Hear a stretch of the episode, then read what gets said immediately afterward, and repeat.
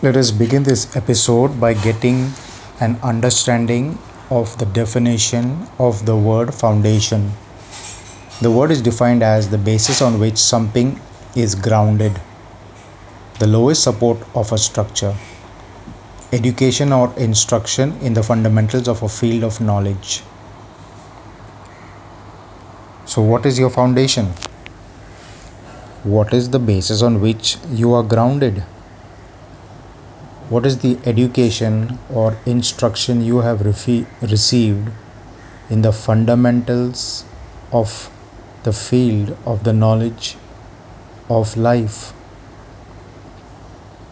Is it an eternal and everlasting foundation? We should take note of this truth that the foundation holds the building and not vice versa. Is it shakable or unshakable? I found out that this earth and the world we live in is shakable.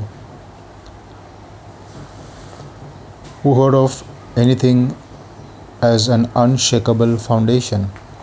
And what is the unshakable founded upon which we build? And with what material will the builder build? Perishable or imperishable material?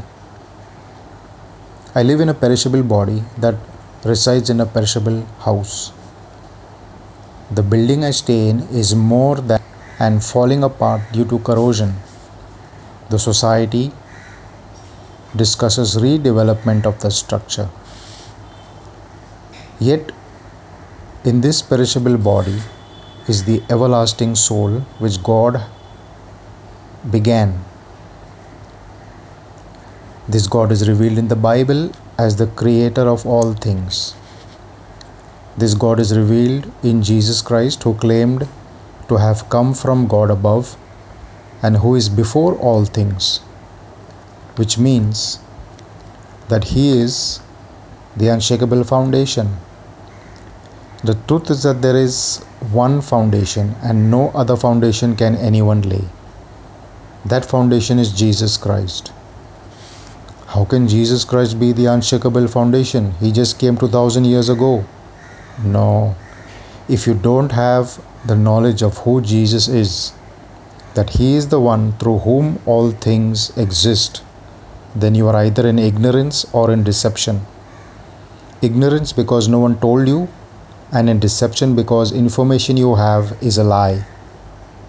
Yes, you have heeded and believed from a wrong source. I can only speak what I know and believe to be true. Why should I doubt the revelation written in the scriptures, the Bible, and believe anybody else?